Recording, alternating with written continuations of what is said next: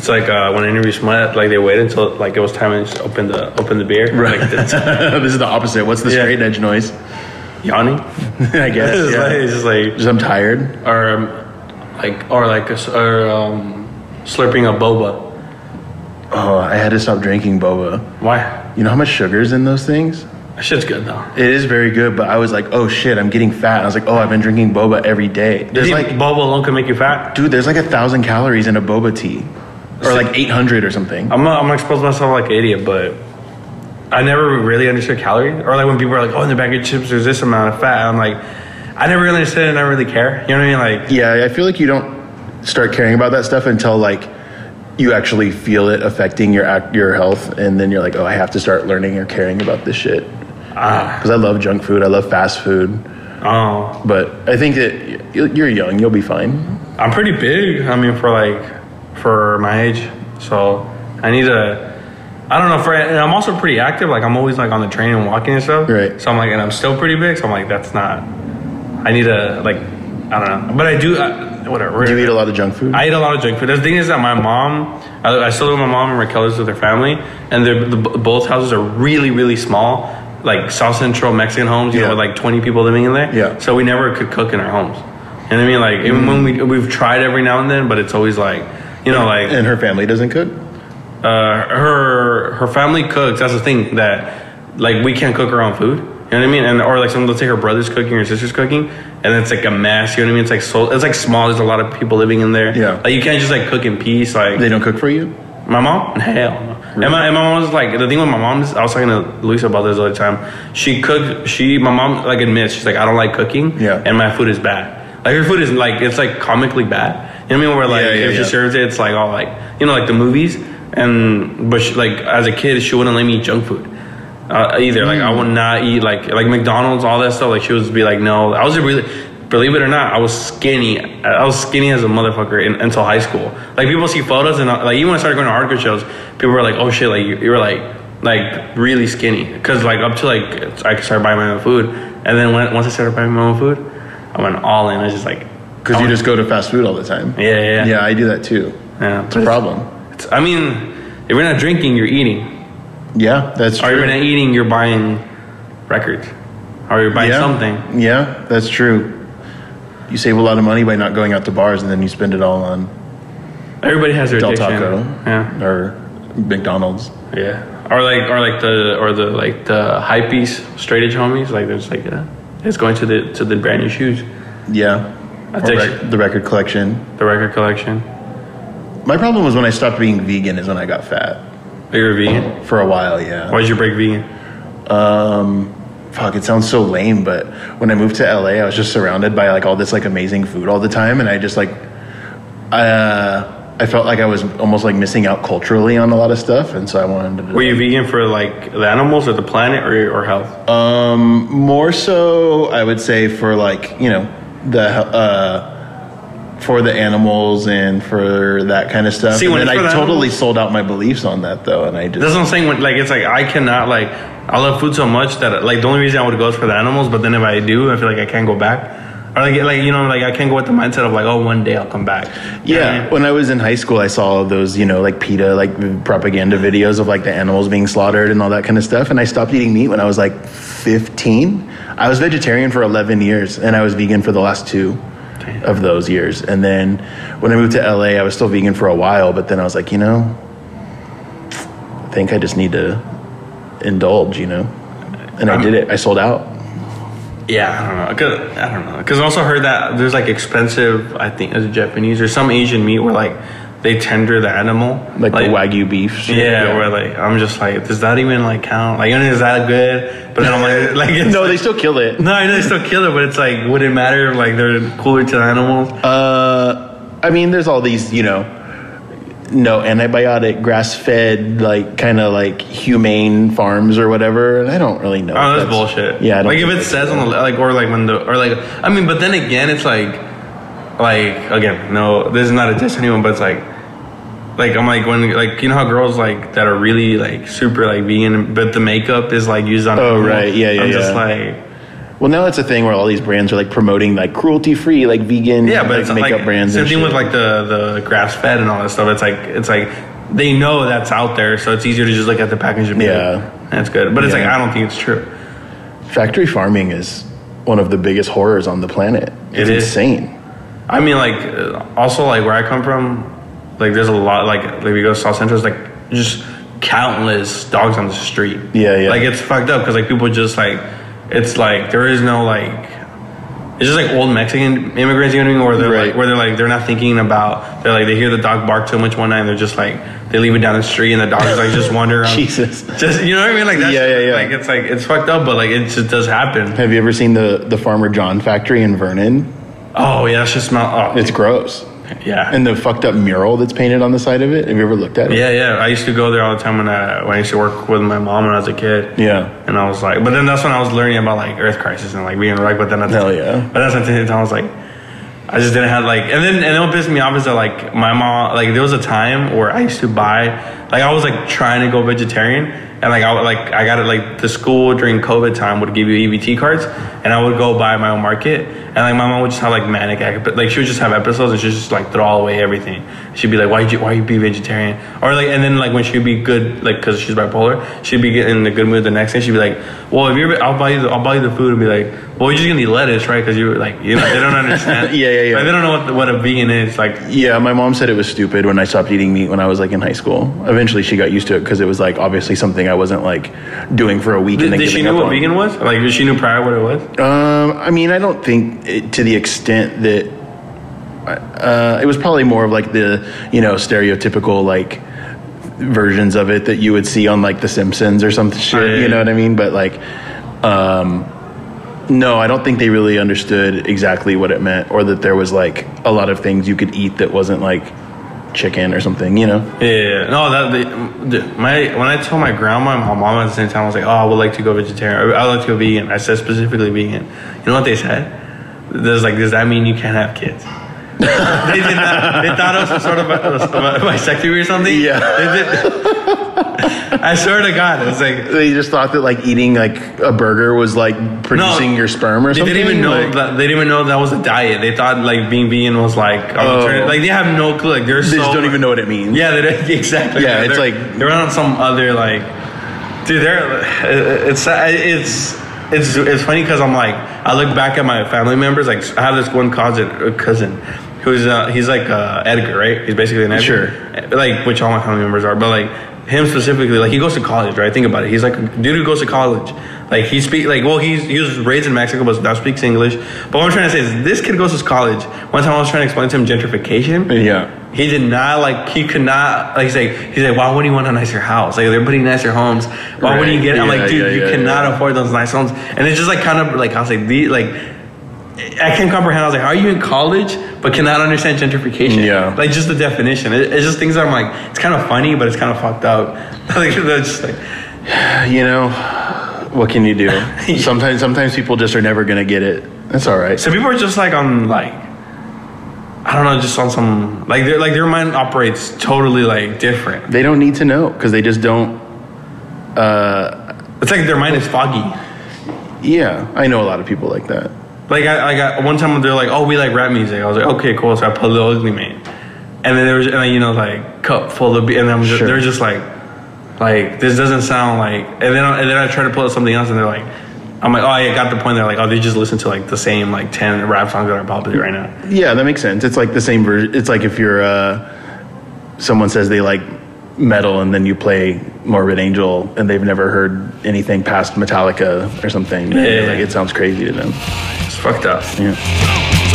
Mom deserves the best, and there's no better place to shop for Mother's Day than Whole Foods Market. They're your destination for unbeatable savings, from premium gifts to show-stopping flowers and irresistible desserts. Start by saving 33% with Prime on all body care and candles. Then get a 15-stem bunch of tulips for just $9.99 each with Prime. Round out Mom's menu with festive rosé, irresistible berry chantilly cake, and more special treats. Come celebrate Mother's Day at Whole Foods Market.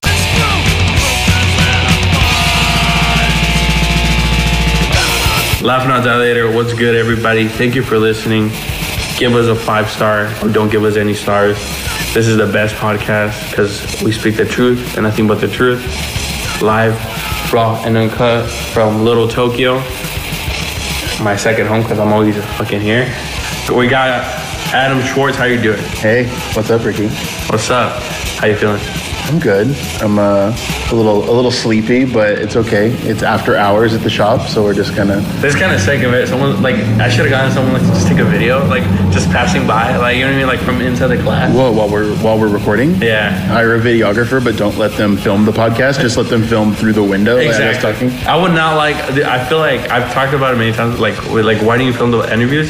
I'm like, there's so many things that I feel like people would not have said, or like, like you know what I mean. That If there was a camera. If there was a camera, Right. Or like, or like sometimes I have to explain to people. I'm like, oh, this is like personal. You know what I mean? Like, this is like minimalistic in it, in a way, but also like to it to what it could be. You know what I mean? Like, it's Yeah. like I try to like. I really want like. I just at the end of the day, I just want a documentation of like like people that I think are interesting or deserve or like deserve like to have like their story being told, but like in a real way. Like I don't want like, hey guys, what's up, everybody, welcome. You know what I mean? Sure. Like, and it's just like, what was your first punk band you got into? You know what I mean? It's like Yeah, yeah, that's yeah. cool. A lot of people do that, and that's already out there. But it's like, are you gonna hear Jesse from Hulks talk about, you know what I mean, him moving. Moving around and just like being almost being homeless, you know what I mean? Like, Right. You know what I mean? You can't hear that a lot. You know what I mean? Or Right. there's a camera. But um, from booking shows at 15 or being involved in hardcore and Bakersfield hardcore, Yep. hardcore punk, to now have not being a co-owner of going underground LA. Mm-hmm. How, you, how does that? How do you feel? Like looking back at your life at this point and just looking how dedicated you've been to hardcore punk and how, how much it's opportunities it's given you. I feel good about it. It's weird, and it's like one of those things where you don't really ever think that uh, you know punk or hardcore as a kid is going to lead you to um, anything in life that feels um, I don't know, maybe satisfying is not the word, but I think what am I trying to say here? Um, it feels good. I feel I feel like uh, it was worth putting all the time and effort and energy into it. You know what I mean? It's oh, it's always going to be a part of who you are as a uh, a person if you truly care about it as a kid. You know what I mean? Um, yeah. Sorry. I mean, you come from a specific, a very niche. Like you come from Bakersfield, Yeah. which is, it's like a town, but it's not like the most nar- like it's not the most cutty town, but it is a cutty town. It's like a medium-sized city. Yeah, but like as far as like people know about, I mean, you guys have like, I know you're tired of it, but you guys have Korn, which like I guess put it puts it on the map. On the on like, high, like Victorville, you know what I mean? Where like there's still people who never and never don't know where it is Yeah. or what it is or anything. Yeah, I guess so. Um, Bakersfield is always known for being the city that people make fun of. So like, I feel like a lot of the things that people know about it are like negative or whatever. like what? Uh, that it smells like shit, or that everybody there is like a fucking redneck, or uh, those are the main I think things. People always like the cliche phrases. People always say it's the armpit of California because it's like in the middle and it stinks or whatever. You know Do, do you think it smells like shit? certain parts of it can yeah because there's all the dairy farms out there and so like if you're i think most people's experience with bakersfield is passing through on i5 when they're driving from like la to san francisco or whatever uh, yeah. but that's not even really bakersfield like when you're like so far outside of the city when you pass through there that like you're like you're still like 30 minutes away from like where anybody even lives you know like you don't even see where people actually like live and hang out and work or whatever. And so, yeah, you're out there in the middle of the farmland where there's thousands of cows, and so of course it smells like shit because they're that's what it's going on out there, you know, You're a defender of Bakersfield. a little bit. Hey, But I also understand its criticisms. it's funny because the first time I got exposed to Bakersfield was when my aunt moved there. She was like the first like like person was like, oh, it's too expensive to live in LA, so they move out there and get a house. Right. And they look like, and I went to like the nice areas, like the suburban areas. Yeah, And then my whole family thought like, oh, this is Bakersfield. You know, because everybody would go to your house and it's like the suburb, like you know, like little suburbs. Yeah. And everybody had, and I had this idea. Everybody had this idea. My family's like, oh, Bakersfield is a suburb. It's like the nice suburbs. Yeah. So once my other aunt moved there and she was trying to find a house, she's like, obviously she would try to find like to rent. They were like, oh shit, like never mind. I think the- first thing we saw was like, like someone you know, like tweaker tweaker graffiti was just like, like crack for sex or something like you know like on the Something- wall. yeah, something and, and it's like, nonsensical. this is Bakersfield. Yeah, there's a lot of that going on there. It, it's it's not the worst place though. I don't, No. Like I, people do make fun of it a lot, but I'm like it's not. I lived there for like four months, and it was. It, I mean, we lived in like the old downtown Bakersfield, closer Yeah. to the. So it was like it wasn't bad. It was nice, but it was boring. It can be boring. There's not a lot for young people to do there, and I think that's how a lot of us found punk and stuff. You know, because we had to create something for us to do. How was your childhood?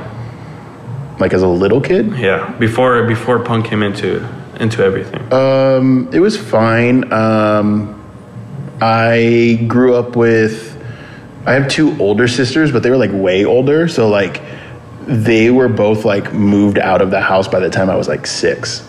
Um, but they were into like you know, '90s like alt kind of stuff or whatever. So I was exposed to a lot of that kind of stuff like as a kid pretty early on. Like um, my sister, there's three of us, so she was the middle sibling, and she was kind of like into. I don't know. I guess like whatever kids in the '90s were into, obviously like Nirvana and like you know Offspring. Soundgarden or whatever and stuff like that. But also like she would have like these like mixtapes that like her friends had made or whatever back then, and it had a lot of songs on them that I would hear a lot and didn't realize until I was older that they were like punk songs. That I just thought they were songs like everybody knew, you know. like what? Uh, I think the one that like first like really hit me was like Amoeba by Adolescents, Mm, okay. or, or I would like or like um, you know just like entry level punk stuff, stuff like suicidal tendencies, institutionalized, or um, you know the Clash or stuff, the Ramones, stuff like that. You know, just like shit you listen to when you're in high school. Um, and she would have those kinds of songs like playing, and I knew them from being like a kid and just like hanging out with her at home, but like didn't really understand until I was also getting into punk when I was older that like oh these were songs that were like these aren't just like songs you hear on the radio or whatever you know Were you guys like? Would you hang out there or like were you like his like her? Like she'll bring you along, like just hang out, or were you just like basically like kicking it and would just hear the songs like from before? Um I mean she would never really take me out to like I would never go out to like shows with her or anything when she was like going to shows in Bakersfield like when I was little she was also going to punk shows in Bakersfield. yeah um nothing like super underground or whatever but like Jerry's Pizza was like the hangout forever you know and like um, she would tell me stories how she saw Green Day open for Bad Religion in Bakersfield or whatever shit like that you know? Really? yeah um, there's a lot Before of they were big, or while they, or they were kind of big. uh, I think it was like right before Dookie came out so like Oh. they hadn't really blown up yet you know That's sick. um, so there was like a lot of that kind of stuff a lot of those bands would come through Bakersfield back in that time you know yeah. But yeah, overall, I feel like I had like a good childhood. I was like, my parents were together, and I just went to school and played video games and watched WWF. And When it was called WWE. Yeah. Damn. Um, yeah, I don't know. I think it was like pretty straightforward. You know, I was kind of a like a good kid. You You're a good kid. Yeah. Did good in school. I liked school. Yeah. Um, Didn't cuss. Like you're like I'm imagining, like just like, just chill, Adam. Just Didn't cuss. That's no, maybe not in front of my parents, but definitely all the time as a kid. I was watching Stone Cold Steve Austin. Of course, I was cussing. okay. I, I think when I was looking, when we tried to do your previous episode, I was looking at pictures. There was a, I think I was looking through your page. There was a picture of you dressed as Sting. Yeah, I was Sting for Halloween. I was a really big wrestling fan as a kid. Like you had, like I mean, because I was a big wrestling fan, but I, I didn't stay a wrestling fan. Yeah. Well, as much as I should have, or I would have liked.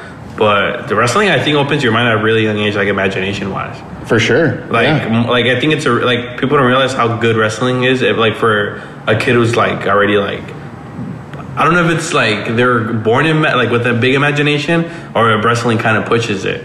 Because like even as a kid, like I knew every like you kind of learn to memorize things. You know what I mean? Like that you know like cartoons don't have to memorize. You know what I Yeah. mean? Like memorize, and yeah, but I was obsessed with it to the point where I was like, you know, I had like the toys or whatever, or like I wanted to be wrestlers for Halloween, or like I had like, I mean, when I was a little kid, I remember like I had like an old typewriter that was like at the house, and I would like, excuse me, I would watch like a wrestling show, and then when it was done, I would like write out like on the typewriter like th- like all the matches that happened and who won, and I would staple it together and pretend it was like a wrestling magazine because I would have like the wrestling magazines from like the store. I was like, That's- I was like making like fucking weird like DIY zines as a little kid about wrestling. sick. But damn, that's fucking sick. would uh, would would that lead to like? Because I know for me, it led to like being violent, or like or like not being violent, but like you would like start being like, let's wrestle. Yeah, kind of, but never to the extent that it was like I was like doing like backyard wrestling with friends or anything. It was just more like you know kids just horsing around or whatever. Sick. And were you so basically up to you were a kid, wrestling was a big part of your life. Yeah. And then so we, t- we said earlier you were like 15 when you started being involved in the hardcore scene, or like you were pretty young. So what what led to at a young age like just go straight into being involved? Um, I mean, I was a nu metal kid first, right? Oh. Like I was into Korn, I was into Slipknot. I loved all that stuff. But that was like when you know Slipknot's first record was like coming out, right? This would have been like early 2000s or like late 90s, early 2000s. Marilyn Manson, like all that kind of shit, you know. Do you dress as a nu metal kid? Um, no, because my mom wouldn't really let me. Uh, I wanted to have like all the crazy like hot topic like bondage pants and all that shit, but like I didn't have money to buy those pants. Are expensive. really? Even back then? Yeah, I remember them. They were, they were like those pants were like fifty bucks. Even Like, back then? Yeah. Oh. Like I didn't have money. You know, I was a little kid, and like my mom wasn't gonna buy me that shit. You know. Damn. Um. So no, I, de- I definitely like spiked my hair, but also I didn't really have like long hair, so it was just like everyone had spiked hair at that time. You know. you Um, got the frosted tips? no, I never I never got the frosted tips either. So uh-huh. it was just spiky hair with just- regular clothes. I would have like a band T-shirt. Oh, I would sick. be wearing like Dickie shorts and some Converse with like a System of a Down T-shirt. You know. It's crazy because that's the fit now again. I know it's weird. We're finally hit the like the every twenty years like you get nostalgic for whatever happened 20 20 years ago, and so now it's the early two thousands, which is like the first time I've really been able to see something that I lived through fully become something that like teenagers think is like cool and trying to emulate. It's weird. Does does that make you feel old? Um, not too bad. It's a little strange. I don't feel too bad about it. I just wish I kept all my old T-shirts. Yeah, yeah, yeah. Um, even your shorts probably will sell, go for a lot. Maybe yeah, Yeah. some like 2001 Dickies shorts. Dang, I would buy those. 2001 Dickie. But um, and so you were a new nu metal kid. Yeah. How, how did that lead you into hardcore? Um, I started getting into like, I guess the same thing as like how I was obsessed with wrestling, and I want I would get like the magazines at the grocery store, and I would just like read about it all. And then when I started getting interested in music, I would also get like the heavy metal magazines at the grocery store, right? So like Hit Parader and Revolver and like these things that were around, and so they would have like all these like, you know, pull out posters, and it would be pictures of like Korn or whatever and then they would also kind of cover bands that were like a little bit deeper and so like i would kind of um, learn or see photos of things that were like maybe like a little bit deeper than that like fucking napalm death or something like that you know? Um, and so i kind of just like went down the metal rabbit hole first but then that was also sort of the time period where like some of these bands were starting to cross over with that world like Hatebreed or like shit like that you know? Where there would be um, hardcore adjacent kind of bands like featured in these metal magazines and so i would like learn about that kind of stuff but at the same time i had a friend in elementary school who was like for some reason he was like full blown like 1977 punk rocker when we were like 12 like skin tight pants before anybody was wearing skinny jeans uh, skin tight striped t-shirt. He had a ramones haircut. He had the locket like or like a like the uh, the chain necklace with like a padlock on it. Okay. um, and he was like a skater but he we were literally like 12 years old and we were in like you know sixth grade and he was starting to get into the whole punk thing. He must have just been hanging out with some people who were older than him skating or something that like showed him all that kind of shit. Um, Where is he now?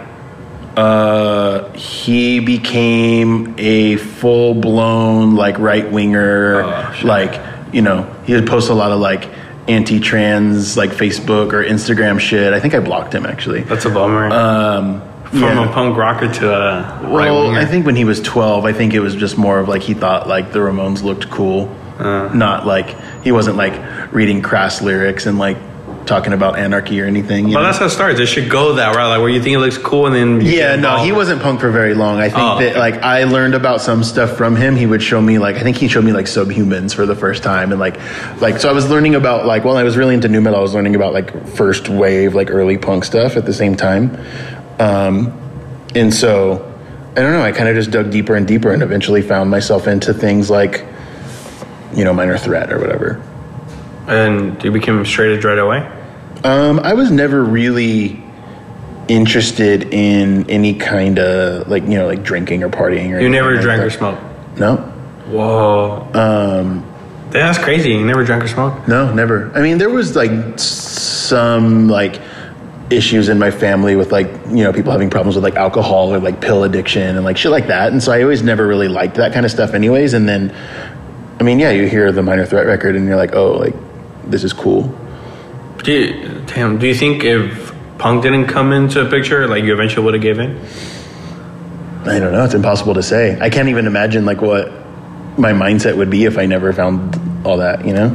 Uh, okay. Around that time was also like I guess when like AFI was really like starting to like.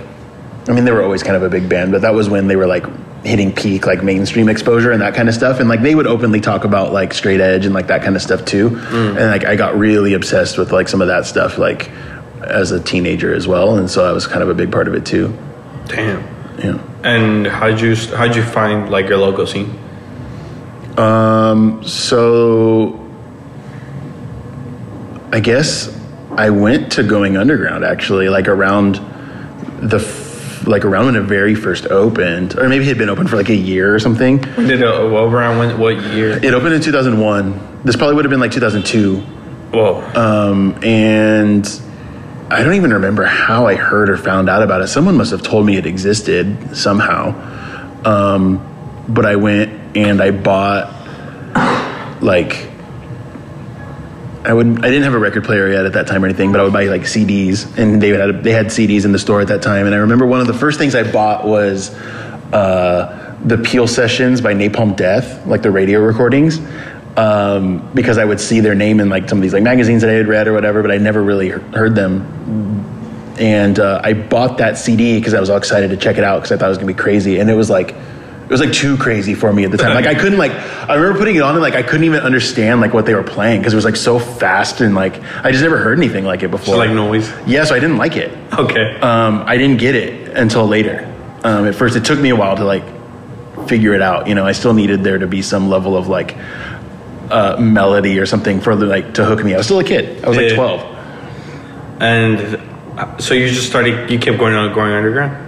Yeah, I would go. I would go to going underground. I would go online and like read. That was when like message boards were like a really big thing, you know. So I don't remember exactly where I was online now, but reading like you know people talking about like metal releases or whatever, and then from there just kind of learning about punk and hardcore and all that kind of stuff, and just kind of branched into it from there. Um, just became like pretty obsessive with it and getting into like. That was like also when like all like the screamo and emo stuff was really big, and so You were I into that too? Yeah, big time. There was also because like that scene was really popular in Bakersfield, so I think like going to the record store there, I was exposed to a lot of it just because a lot of those records were in the store, um, and so I would kind of learn about bands like, you know, Orchid or Page Ninety Nine or Hmm. stuff like that. You know, Damn. Emo and Bakersfield. That sounds crazy. yeah. I mean, a lot of those bands played there. Yeah, yeah, yeah. But it sounds crazy. Um, so I hate to ask the question, but I gotta ask. What was your first hardcore show? Um,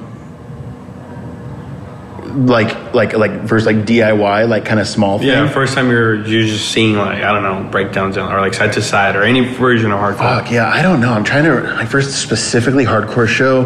That's hard to say because a lot of the shows that would happen were like so like mixed, where like street punk bands would play with a hardcore band because that was just like there Get all wasn't the bands together. yeah, there was only so many people that could have a show be successful, you know. So it was kind of, always kind of be like these like mixed bill kind of things, and so I would see. I don't know if I remember the first like straight up hardcore show that I saw. Um, the first like. Hmm, AFI came to town on the Sing the Sorrow tour, so I saw them there, and I was 14. From Jerry's Pizza. No, they played at the convention center Oh, because that was when Sing the Sorrow came out, so they were too big to play at Okay, Jerry's. yeah, yeah. I was thinking, I was like, damn, Jerry's Pizza. That's crazy. Yeah, and- but then I remember like I was into like um like they were on tour around that time with like they would take hardcore bands out on tour with them, but it would be like bleeding through and like that kind of stuff, you know? Or like uh, 18 Visions or something like that. You know, it'd be like more like that OC like metalcore kind of stuff. Um, so I knew about those bands and like they I'm trying to remember who played with that show. It was AFI, Coheed and Cambria. So no, it wasn't a hardcore show. Um, Adjacent. But Bleeding Through did come into town around that same time, and I definitely went to that. That might have been one of the first, like Hardcore. maybe, yeah. So, well, I'm all, okay. So you're you're going to shows regardless. D- do you start going to punk shows before hardcore shows? Yeah, I yeah I did. I would see bands like uh, I think like the first like the first time I ever went to Jerry's Pizza was like when Against Me played. Against me. Yeah, that was like their I think their second record was just come out at that time. I would have been I was 14 when that happened. Is that the one with uh, the good record? Uh, it's not reinventing Axl Rose. It was the one after that. Oh, okay. The first record is reinventing Axl Rose. The first, well, kind of, yeah. It's uh, it's not worth getting into. Yeah, the fir- I, for all intents and purposes, yeah. The first Against Me LP is reinventing Axl Rose, and then there's one that came after that when they signed to Fat Records. Isn't their best record the first one then? Uh, I don't know. Yeah, I guess. And they're still playing Jerry's Pizza after their first record. Yeah, Interesting. I thought they were bigger in my head. they became bigger later. Really? Yeah, when they signed to like a major label. Okay. So, so you're going to Jerry's Pizza. You're going. To, you're starting to see punk shows. You're starting to see hardcore shows. Yeah, At some point, are you like you're this good kid who you're going to be straight edge probably no matter what? Are you? Were you kind of like a little bit like skeptical because like it's Bakersfield, it's hardcore and punk DIY shows like back then meant something else. You know what I mean? Like, are you kind of like, oh, you're seeing like, oh, you're seeing this crazy thing. You're like walking, you see this other thing. Like, you know, over time, you're just like, ah, should I be here? what do you mean skeptical? Like, like should I be involved in it? Yeah, yeah.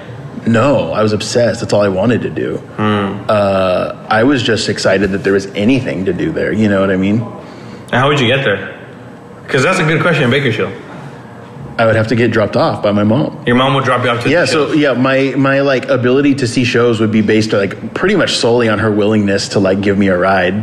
So your mom was like supportive about it. Yeah, I think that like they knew that like I wasn't gonna like go out and like be a fuck up, so like they were cool with like letting me do stuff, you know? Interesting. They have, that's a lot of faith in a parent. Yeah, looking back on it, it's kind of crazy. It is kind of crazy. So you so you start, your mom started dropping you off, and then uh, how'd you get involved in like whatever? What was the first thing you did? Was like, oh, I'm not just like going to the show. I'm also going to do this. Yeah, I'm trying to think. Like, I would go to a lot of shows that were obviously just put on like at Jerry's Pizza by like this guy who was like a promoter, and I didn't know him or anything. I would just go there. But then I started going to shows at uh, Munoz Gym, and that's how because I knew the guys who would do some of the shows there because it was also Ronald who owns Going Underground.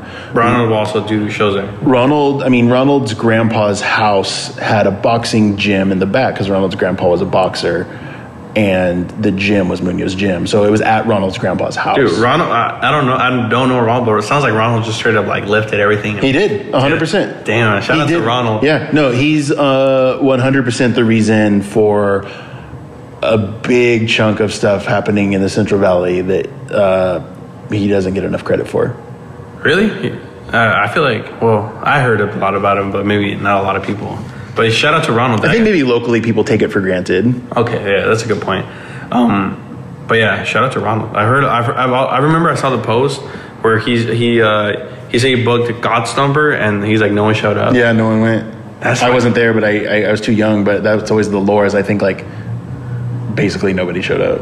that is crazy. You got to start somewhere. No, yeah, but that's that's like cool. I'm like, dude, like, how do you like? It's Bakersfield, let alone like a tough town, and then on top of that, you're booking shows and start your own record store, and then like, Yeah, like that's fucking that's nuts. yeah. I they had probably started doing shows there four or five years before I had ever, you know, it was ever on my radar or whatever. But I would go to the record store, and then I started seeing like. Um, I'm trying to think. The first, I think the first gym show I ever went to was this band called Ampere. It was like some of the guys from Orchid. It was like a screamo band on Ebullition.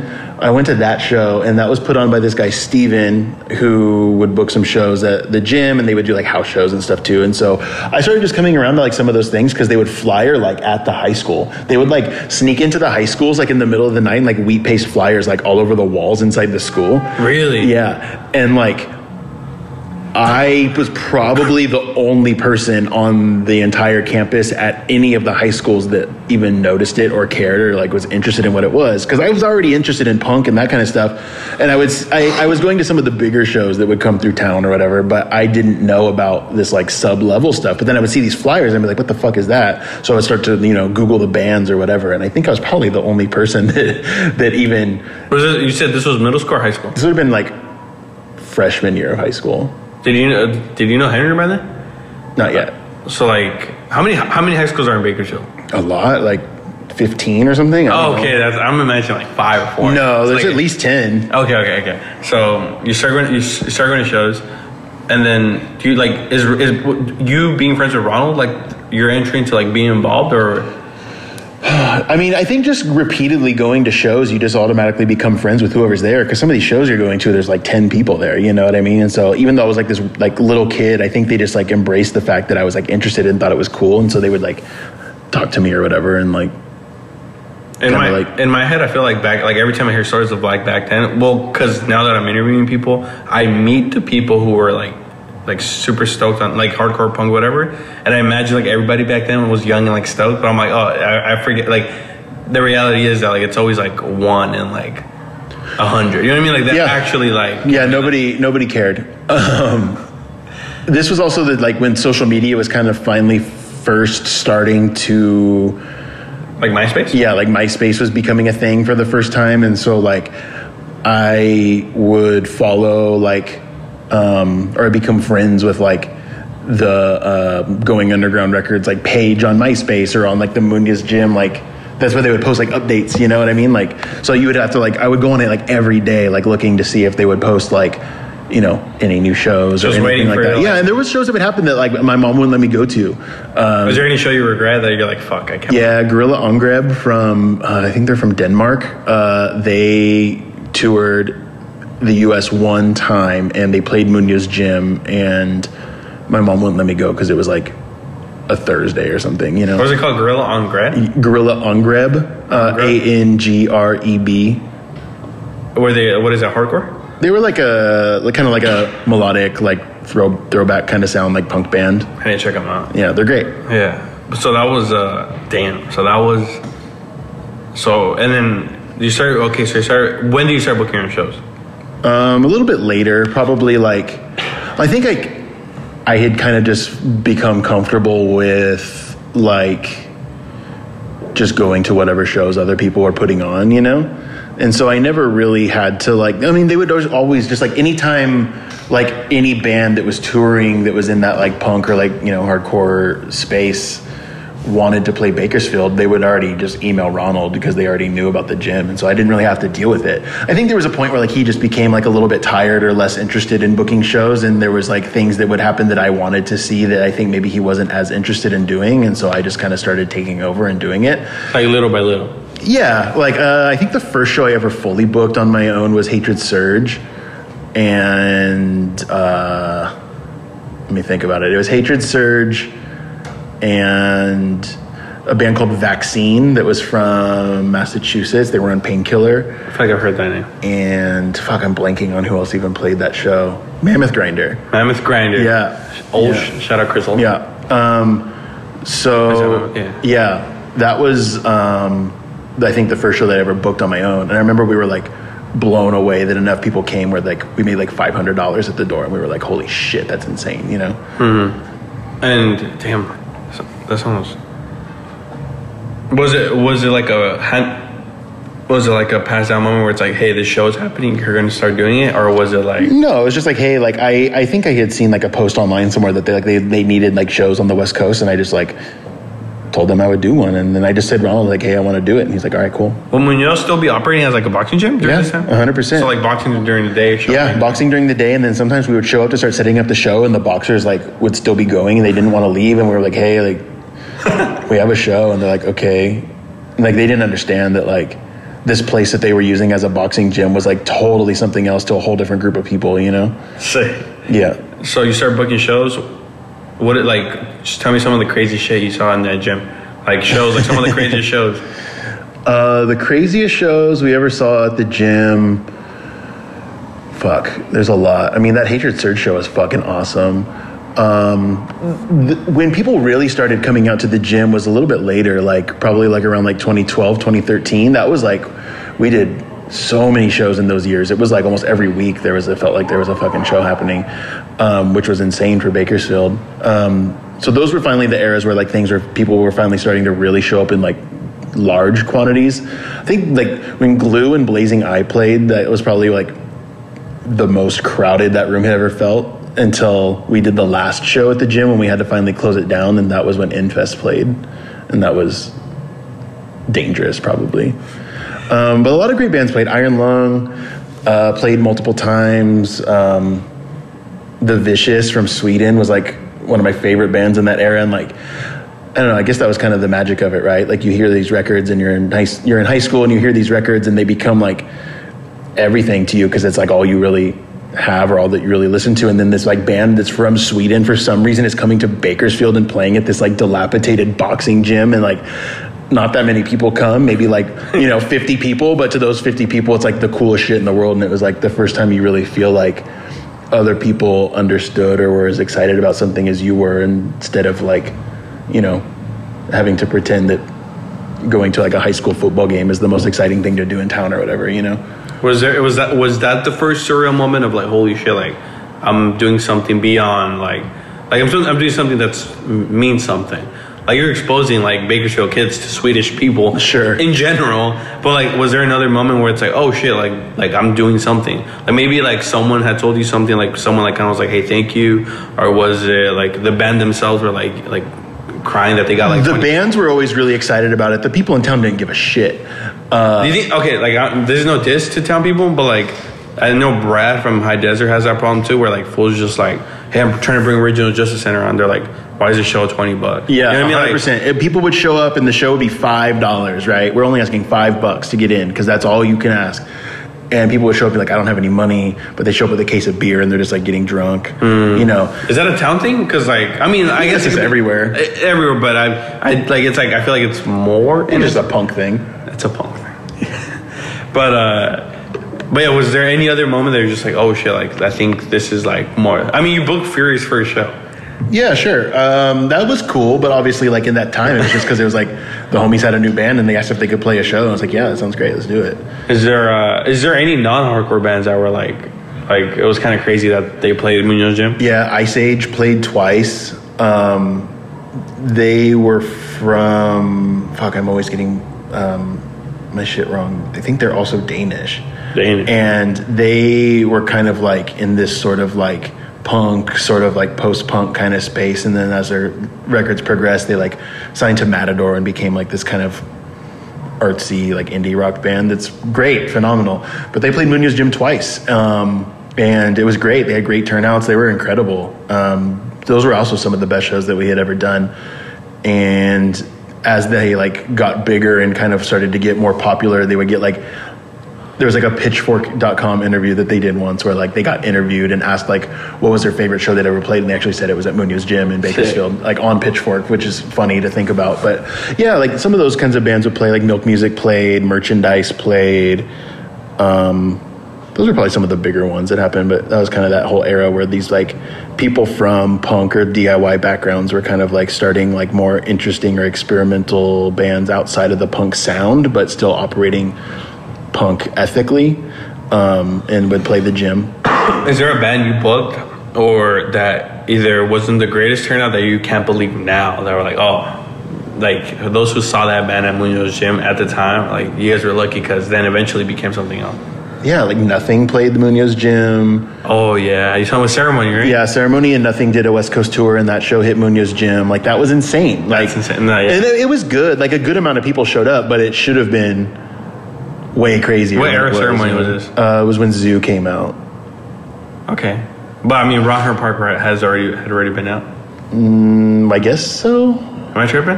I don't know. I don't recall the exact. It was yeah. Well, because Zoo was on Matador, so it must have been. Yeah, yeah, yeah. It was the era when they were using ceremony with a slash after it. Yeah, yeah, yeah. That was that time because I put the slash on the flyer. I. Still, it should have like it should have been like crazy. Uh, probably like hundred people came, which is probably all you could really fit in the gym. But Okay. yeah, And now they're playing from Munoz Gym. Now they're playing at yeah, they're gonna Hollywood play. Palladium. Yeah, they're gonna play the Palladium, which seems fucking insane, but it's awesome. Yeah, yeah, yeah. Is um, what are what are some things that we didn't touch that you're like, oh, like people don't realize this is like one big thing of booking shows that people don't realize that like you feel like anyone who books shows should get credit. Um. Like maybe like uh, was there any money coming out of your pocket or like, Oh yeah, there was definitely shows I booked where nobody came, and I felt so bad. I went to the ATM and gave the bands like a hundred bucks out of my bank account because like I just felt bad. You know what I mean? Yeah. But like getting people to show up to certain things is hard, um, especially back then. I feel like there's so many more people now that are interested in hardcore and punk and stuff than there was in that time period where it was like fucking pulling teeth to get people to come to a shows. You'd be posting MySpace bulletins begging for people to show up tonight or please bring five dollars. Don't show up with no money and a case of beer and get drunk outside and ask to come in for free or whatever, you know. But then sometimes you'd have to let everyone for free because then the band would just be playing to nobody while there's a bunch of people sitting outside because they weren't going to pay to come in, you know. fuck, Yeah, damn. pretty brutal. And you started on parade during this time.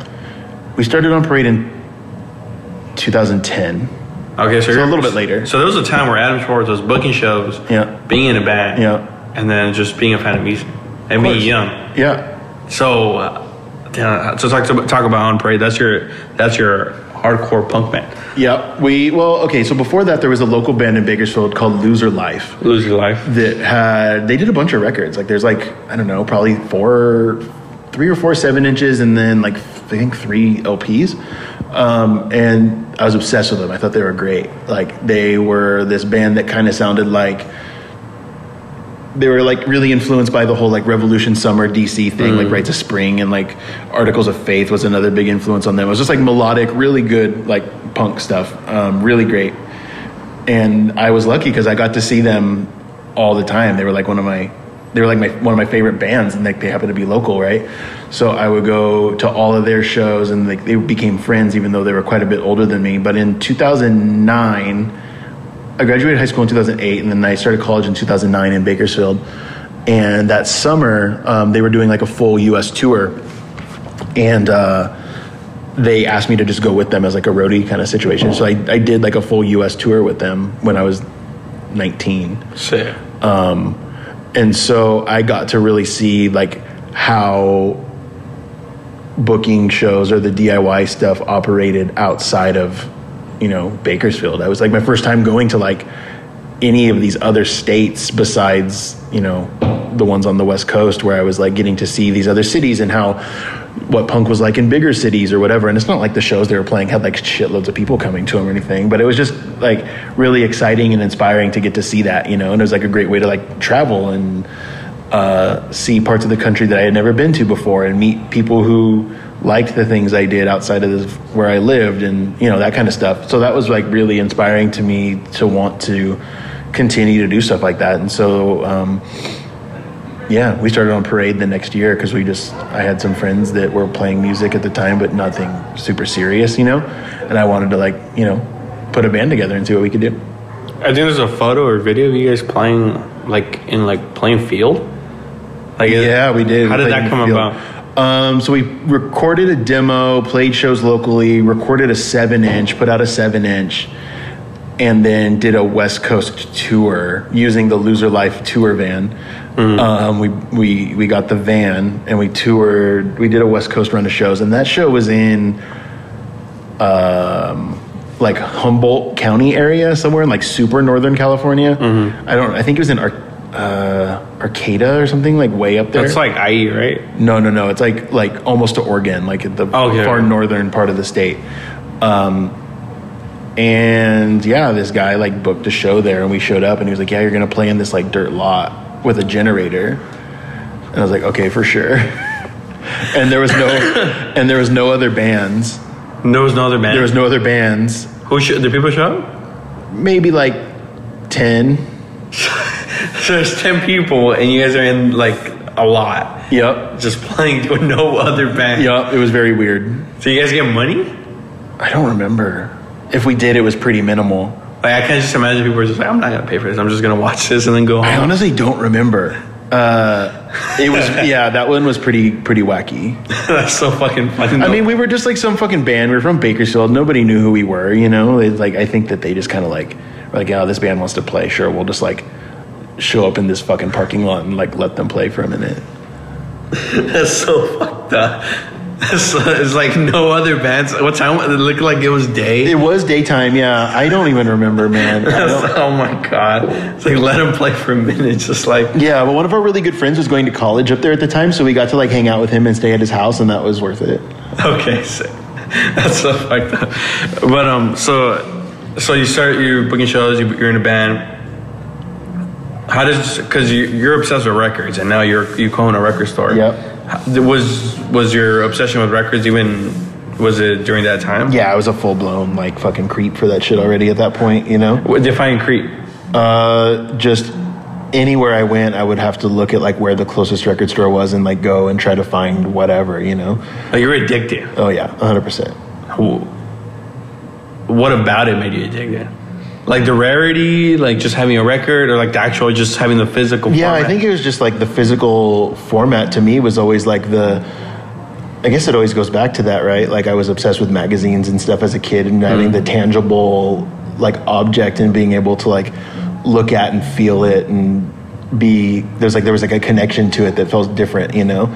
Um, and so yeah, just tracking down records and finding out, you know, this you would you would get the insert in the record and the band would say thanks to this band or this band or the label insert would be in there and you could see the other records that that label had put out and you would just like it, it, felt like keys to unlocking information that would help you or discover like more bands and more stuff because that was like a lot of that stuff wasn't you know discogs didn't exist yet you couldn't just pull up discogs and look at like mm, how everything okay. was connected to each other you would have to just like put the work in and figure it out you know Is there? Were, were you aware that like at the time you're like I'm I'm like this is like is this not good or or do you think you ever got you to uh, do you think ever got to a point where it's like okay there's is too much like I'm buying too much records or or no, what the it never fuck got else am I going to spend my money on? I'm a, like, I was like 19. okay I mean I don't know I had a job working as a, uh, a bus boy at a steakhouse, but I was vegetarian, so it grossed me out because I would have to like, uh, I would have to like clean up everybody's like like meat dishes and shit. And also, the place that I worked also butchered their own meat on site, and so um, this is in Bakersfield yeah, I was in Bakersfield, and so there would be like tubs of like in the kitchen. There would be like tubs of just like uh, like blood, and just like shit like that. You know, it's like sitting. So there. fucked up. So fucking gross. Um, and I was vegetarian for a few years already at that point, and so I was like super bummed out about it. But uh, that's what I did. That was my first job, and so I would use the little bit of money I would make there. I think I made like ten dollars an hour, if that. You know. And You uh, how much were records back then? uh, it depends. I mean, you can get seven inches for two, three bucks, you know. So like, it was just like And I was doing all right. you Yeah, know, I mean, I lived I lived with my parents, you know. So I was like, I could just you know spend this money on this like punk shit, you know. Did you ever like your relationship with Ronald at the time? Do you ever think like it was gonna like like you ever kind of envision like oh I might have a record store one day, or like I would love to have a record store one day since At that like time, no. I mean, at that time, I just didn't even know what the fuck was going on with my life. I didn't even like I, I the thought of even having a record store wasn't possible in my mind because I lived in Bakersfield and I would never open another record store to like go against going underground. You know what I mean? I guess like like that was like my that's like what I did. Like when I wasn't like working or I wasn't like in school, like I was at the record store. say Um So no, not then at least. yeah, and then you would go to college. Yeah, I went to school in Bakersfield at the Cal State. Sick. So you're like a Bakersfield Bakersfield head. Yeah. What'd you graduate of? What do you mean? What would you what'd you major in? Or got your Uh, bachelor's or whatever? So I went to school there originally, like not knowing what the fuck I was going to do. I just graduated high school, went to college, and was like, that's just what you do next, I guess, right? Like I had good grades in high school, and um, my dad worked for this, um, like everything up there's agriculture, right? Like like farming and growing almonds and oranges and all that kind of shit. And uh, the company that he worked for actually um, had this really cool program where if you were a kid who, uh, if you were a child of an employee at the company and you had good grades, you could like send in a copy of your report card and they would like reward you basically with like a gift card to like the mall or something like that, you know? Um, and I would get these like gift certificates to the mall, but they were still paper ones at the time. They weren't like gift cards that you would like scan. So they would send you like a gift certificate and it would be like a hundred dollars. Um, but it was good at any store in the mall. So I would go to the mall because I learned that you could get, uh, you could buy anything with the gift certificate, but if it didn't like total the amount that the gift certificate was worth, they would give you the difference in cash. So I would go to the mall with this hundred dollar gift certificate, and I would go and I would buy a cookie for like you know three bucks or two bucks or whatever, and I would get back like ninety eight dollars, and then I would go to Going Underground to buy records. Sick. Um, so eventually, I got through high school. I went to college, but they also, as part of that program, where if you had good enough grades all throughout high school, they would like give you money for college for tuition. oh. So um, I was really lucky where I actually like went to the because I was just going to go to junior college or whatever, but I was lucky where I was able to get that and go to the Cal State for free, basically. Um, Shout out to your dad. Yeah, hundred percent. So we went there. Didn't know what the fuck I wanted to do, but I was like, okay, I guess I just have to keep going to school. Um, and then I took. Um, I was always interested in like art and like that kind of stuff, but I took this art class, and it was the first time I was ever exposed to like this other world of like you know art beyond just like a painting of a pretty picture of you know a fucking Bob Ross tree or whatever, you know. um, and so I got really excited and interested in that, and I was already also interested in learning how to do like the screen printing stuff just from like the punk standpoint because I wanted to like make T-shirts or screen records or whatever, you know. Um, and so I ended up getting so deep in that I ended up just majoring in art, and I graduated with that as my major. Sick. So I was making paintings and doing all that kind of stuff. Sounds kind of sick. I mean, for free, fuck it. Yeah, it was great. Yeah. Um, I don't know what my parents thought, but I mean, they didn't tell me not to do it. So Interesting. Interesting. Yeah. I, I, feel, I feel like if, if your dad is doing this, like, you know, kind of like putting his hand out there for you, like, I feel like most parents in that case would have been like, no, you're going to do what I want to do because, you know, I'm the one, blah, blah, blah. yeah, luckily that didn't happen. So Yeah, now you're like a record head and an art head. I Or, you, or yeah. now you know more about. Sure, art. yeah. I mean, I really loved that world at first. Um, Oh, why not anymore? um, after school, I started working at like some museums and galleries and that kind of stuff. And I think that like you start to have personal relationships or interactions with people in that world who are like so full of shit and so like they're just like bad people, you know. Um, there's so much like money involved, and there's so much at stake, and it all just feels kind of gross after a while. Not to say that all of it is bad or anything, but I just didn't really like that part of it and being around it all the time. It just felt dirty and gross to me, and I didn't like it anymore. And so I just kind of tried to find a way out. Have you ever felt that way about having a record store, like No. Guess the record industry? Is there anything? Oh, bad? there's a lot of bullshit in the record industry, but it's a lot easier to navigate around it because there's so much stuff that in the art world it's like the whole thing is controlled by like literal billionaires, right? And in the record world there's a lot of, you know, billionaire record uh companies and like that kind of shit that control all the major label stuff but there's this whole other sub level of stuff where you can operate on without really having to deal with that you know Yeah, interesting. So you live you live life through most of your twenties working. You moved to LA. yep How does co-owning going underground come to be? Um, i was in la for a couple years um, working art jobs and that kind of stuff and kind of just trying to like meet people in that world and work at places in that world and just try to figure out what I really wanted to do. But I just didn't really like any of it. So I kind of just like, I feel like every year I kind of just like got a new job.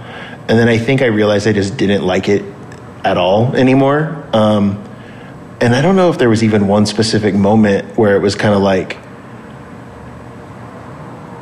I'm trying to remember exactly how it even came about, but it kind of just sort of probably came up just naturally in conversation one day with Ronald because I still talk to him all the time. Um, like you would just come like talk on the phone. Yeah, or like I mean, I would still go visit Bakersfield or whatever, Okay. and like, um, yeah, just stuff like that, you know. Or we would go to like record, you know, swaps together still, or stuff like that. You know, I was still into records, um, and we just decided to give it a go and see what could happen. Sick. And how how's how's that feeling of just owning a record store? Like I don't know, like from being a kid to now, it's like I don't know. Like I mean, you're also pretty young. You know what I mean? Like you're Sure. not that old. Like to own like own a record store. I- Yeah. In my opinion, like it usually takes like a certain point in your life. But I mean, you wake up every day and you come to the record. You open the record store. Yep. This, this is your job. Yep. Um, it's it's great. It's awesome. It's almost like now that I've been at it for you know five or almost six years, it's kind of like it seems silly to me that I didn't realize that this is what I should have just been doing the whole time. You know. Um, Do you feel like it was possible even if you knew? I don't know. Like, if I had opened it like right out of college or something. Yeah. No, I think I would have had to have moved and had these other experiences before it really became something that felt re- real, obtainable. Exactly. Um, it was scary, you know. I mean, I think opening any kind of a business is scary, but you just have to grit your teeth and make it work, you know.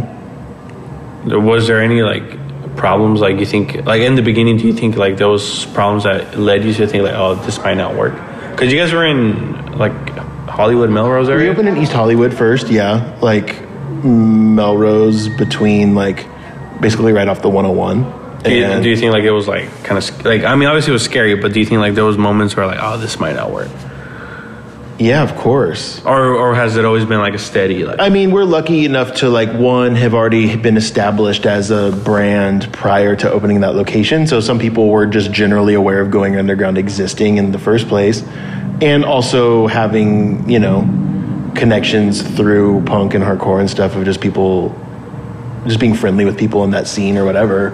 Like you'll have some people who will want to support you, but not enough to sustain a business, you know. Yeah. And that's the hard part is marketing and letting people know that you exist and convincing people that they should go out of their way to visit your store and spend their money with you. You know, that's not easy to do and it takes a long time.